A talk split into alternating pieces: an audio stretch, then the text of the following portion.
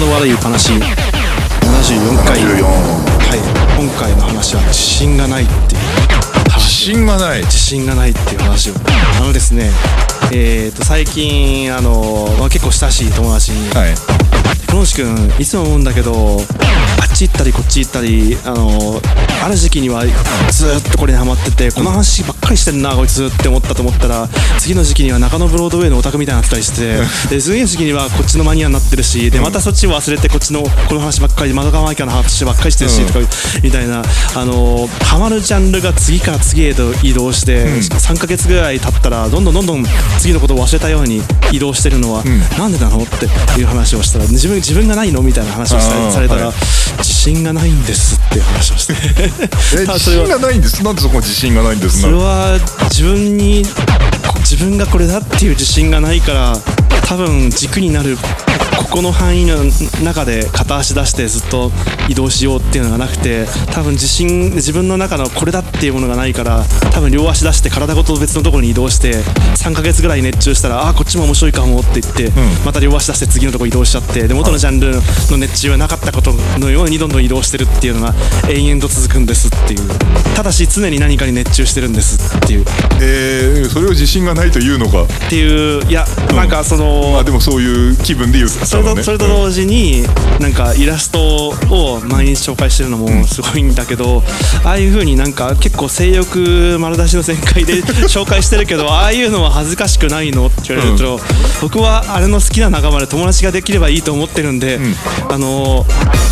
ただ仲間が欲しいだけなんですっていう それが恥ずかしいとかを凌駕しちゃうんですっていおううその自分の自分の一人であることに自信がないんですっていう話をして。でそれと同時にその2つの話をして自分の中でああこれも自信がないからだなって思ったのは、うんハードコアとか、はい。あのーあまりにも激しい音ばっかり重ねてあるから、うん。音数としては5とか6とかそのぐらいで積んである、うん。音数が少ない音楽を好きなはずなんですけども、はい。僕が自分の作品として出力する時はもう限界まで音を詰めてあるんですね、ん大量に音が詰めてあってでそれを作曲しながら最近思ったのは、うん。あこんだけしか音がない不安だって思ってもっとこれだけじゃ届かないかもしれないからもっとこれ入れとこうって思ってはい。どんどんどんどん音を重ねていって、そうするとだんだんだんだんバランスが破綻してくるんですけど、はいはい。それでも音がないよりはいいと思ってどね。どんどんどん入れちゃうのが、結局これも自信がないからかっていう。なるほどな。いろんなものがまあ一番最初の熱中するものが変わるっていうのだけだとかなり自信とは分かりづらいですけど、うん。そのまあ結局根本的にこれでこれで大丈夫なんだろうかって常に思って、うん。こういう風にしなきゃいけないんじゃないだろうかとかこれも極めないとやばいんじゃないだろうかとか思ってやっていくうちにしかもその熱中の対象がこれこれだけやってちゃまずい気がする。次もこっちやろうっつってどんどん移動するみたまずい気がする。そうそう。どんどん移動するっていう風になってる気がするんですよね。いいですね。この総称感というかなんか後がないからこっち行かなきゃみたいなこの義務感みたいな。本当人と会う時とかも、今日は大丈夫だろうか。こんなに親しい友達なのになんか自信がないとかなったりとかあとラジオ放送ってそのまあブロック FM っていうリモコンさんとの,、のリモコンさんの番組にゲスト出てる時にリアルタイム放送で、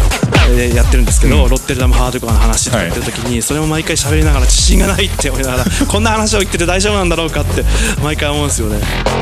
え？自信をつけたいの？自信欲しいですね。え今の自分は自信がないからこんな風に動いてるけどそれでもいいと思ってるんですっていうじ自分を認めるような話の方がいいの？いやー自信が欲しいっすね。こんなにジタバタしたくないですねはっきり言って。またはそんなしてないように見えるけどな。なんかすごいこれはこうだと思うんだっていうツイートを20ツイートぐらい連続して書いてる時とかも、ん。こんなこと言って大丈夫なんだろうかって思いながら書いててツイートを見てる方からすると「ああテクノーチは博識だな」とか思いながら で書いてるうちにこの話題が間違えてたらどうしようってこの話題でこれこっちなんじゃないですかってこれおかしいっすよねって言われるかもしれないから次の話題をしようとか。ああ流しちゃえみたい 次の次の話をしようとか。あああなっちゃうんですよね。ああそれはね分かる、はい。うん、人からやっぱり指摘されたり間違い言われるのってやっぱ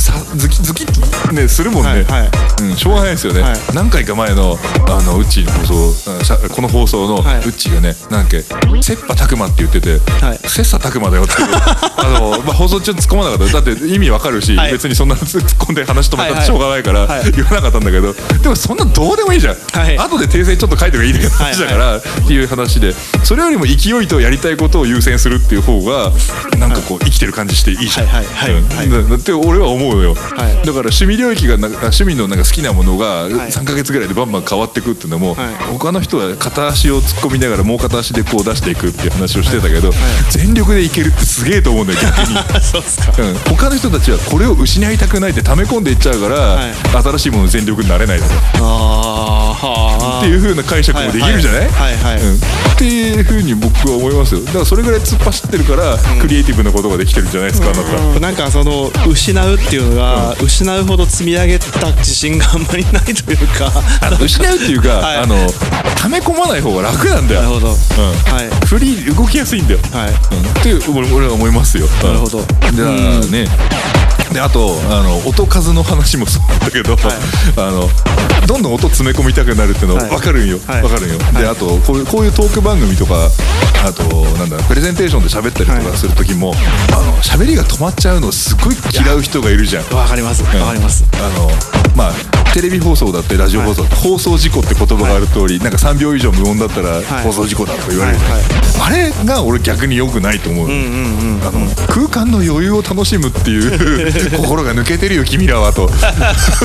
僕これ話の最初の最初の3回ぐらいの時とか、その空間が一瞬でも空いたら、編集でカットしようかと思ったぐらい、うん。いやいらないいらないいらない。あのねし静静寂さのはい。美しさってあるじゃないですか「はい。ザ・ビューティー・オブ・サイレンス」って言うんですけど